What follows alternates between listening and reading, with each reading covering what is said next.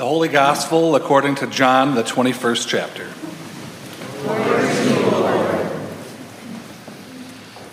After he appeared to his followers in Jerusalem, Jesus showed himself again to the disciples by the Sea of Tiberias. And he showed himself in this way. Gathered there together were Simon Peter, Thomas, called the twin, Nathanael of Cana and Galilee, the sons of Zebedee, and two others of his disciples. Simon Peter said to them, I'm going fishing. They said to him, We'll go with you. They went out and got into the boat, but that night they caught nothing. Just after daybreak, Jesus stood on the beach, but the disciples did not know that it was Jesus. Jesus said to them, Children, have, you have no fish, have you? They answered him, No. He said to them, Cast the net on the right side of the boat, and you will find some. So they cast it. And now they were not able to haul it in because there were so many fish. That disciple whom Jesus loved said to Peter, It is the Lord. When Simon Peter heard that it was the Lord, he put on some clothes, for he was naked, and jumped into the sea. But the other disciples came in the boat, dragging the net full of fish, for they were not far from the land, only about a hundred yards off. When they had gone ashore, they saw a charcoal fire there, with fish on it and bread. Jesus said to them, Bring some of the fish that you have just caught.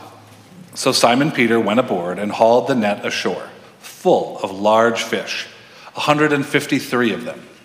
And though there were so many, the net was not torn. Jesus said to them, Come and have breakfast. Now, none of the disciples dared to ask him, Who are you? because they knew it was the Lord. Jesus came and took the bread and gave it to them, and did the same with the fish. This was now the third time that Jesus appeared to the disciples after he was raised from the dead. The Gospel of the Lord. Praise to you, O Christ.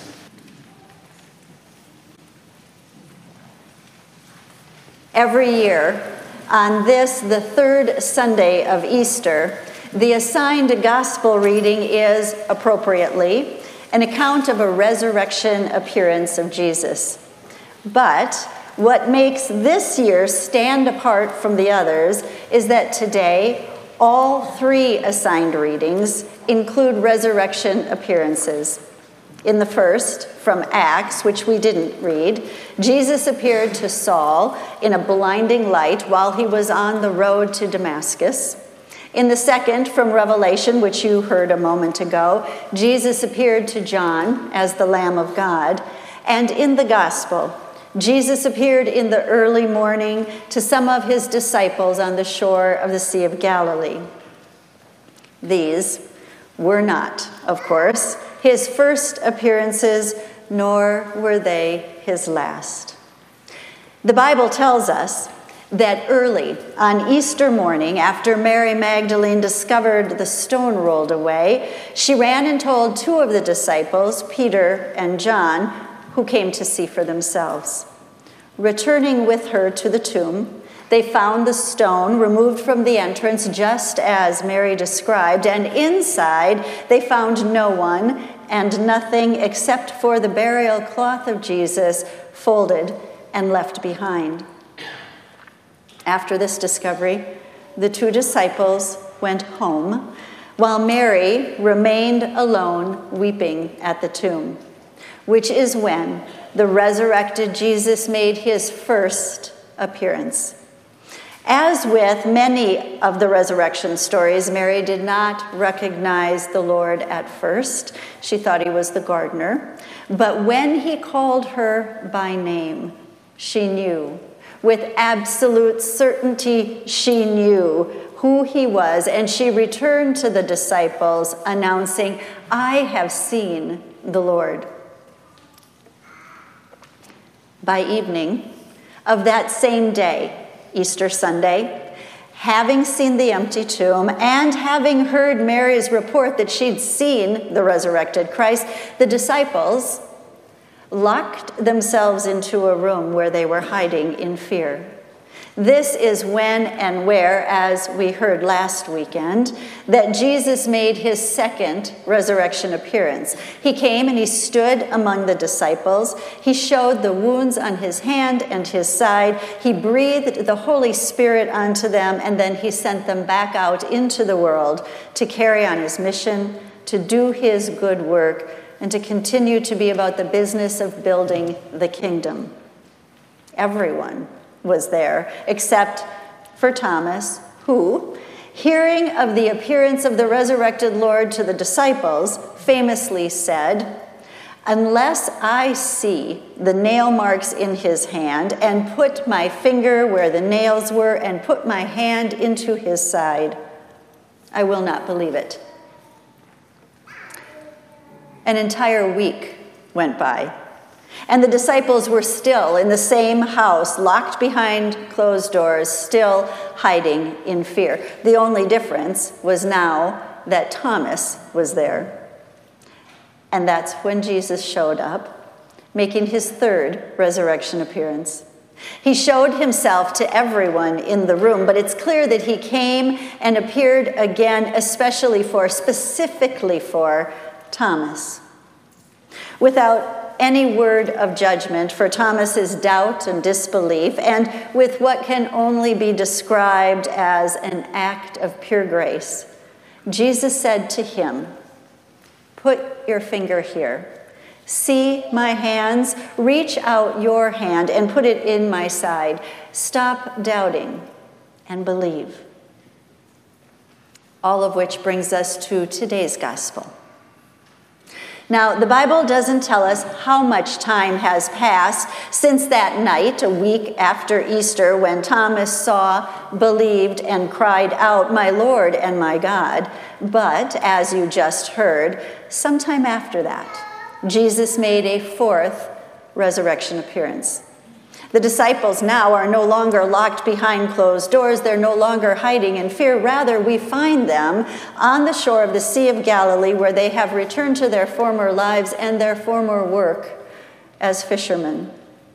We find them, actually, at the place where Jesus first called them out of the water and into discipleship.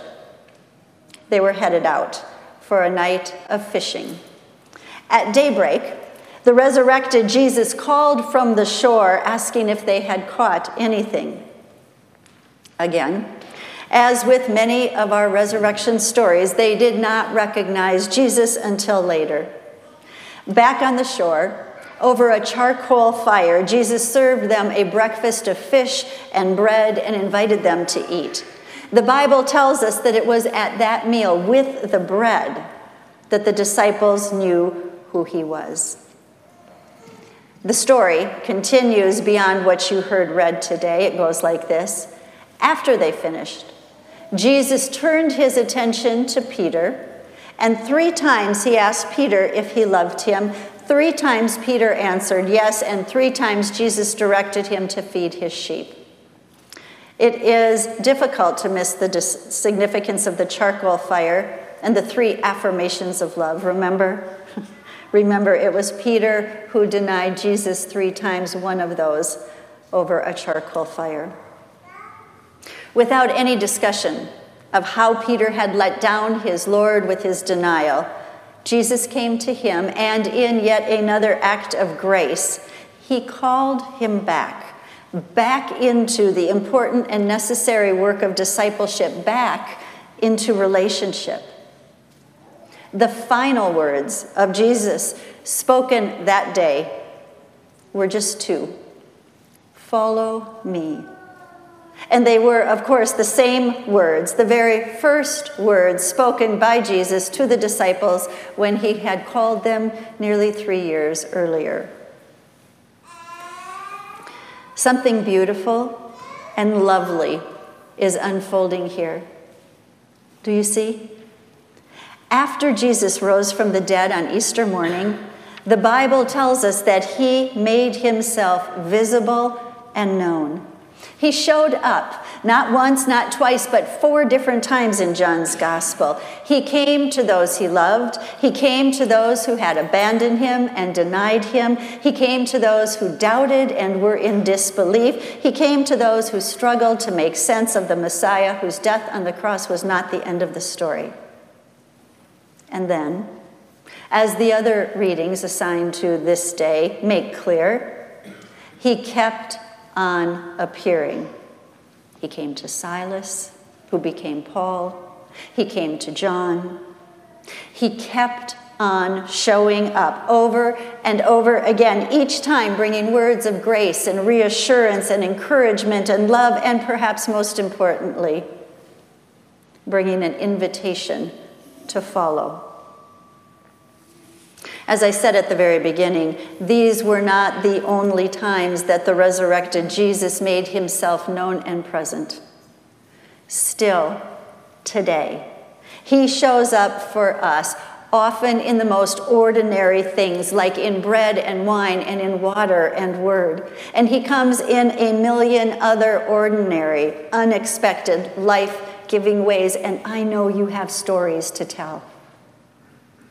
And just like that day on the shore of the Galilee when our Lord appears, he does not show up just to calm your fears or encourage you onward, but he comes also to call you, to bid you to follow him. That is to remind us, every single one of us, of our vocation, of our work as disciples, of our baptismal identity, of our mission and ministry in this world. He comes to send us to make Jesus known so that others might believe. This is the resurrection good news. Jesus will not let even one of us walk away from the resurrection filled with doubt or fear or uncertainty. That's why he showed up for the disciples in the garden in a room behind locked doors, at breakfast, at work. And that's why he shows up for us in bread and wine and water and the word. And this he does so that all may know and believe, and so that we may follow and share the good news. In the name of Jesus, our resurrected Lord, amen.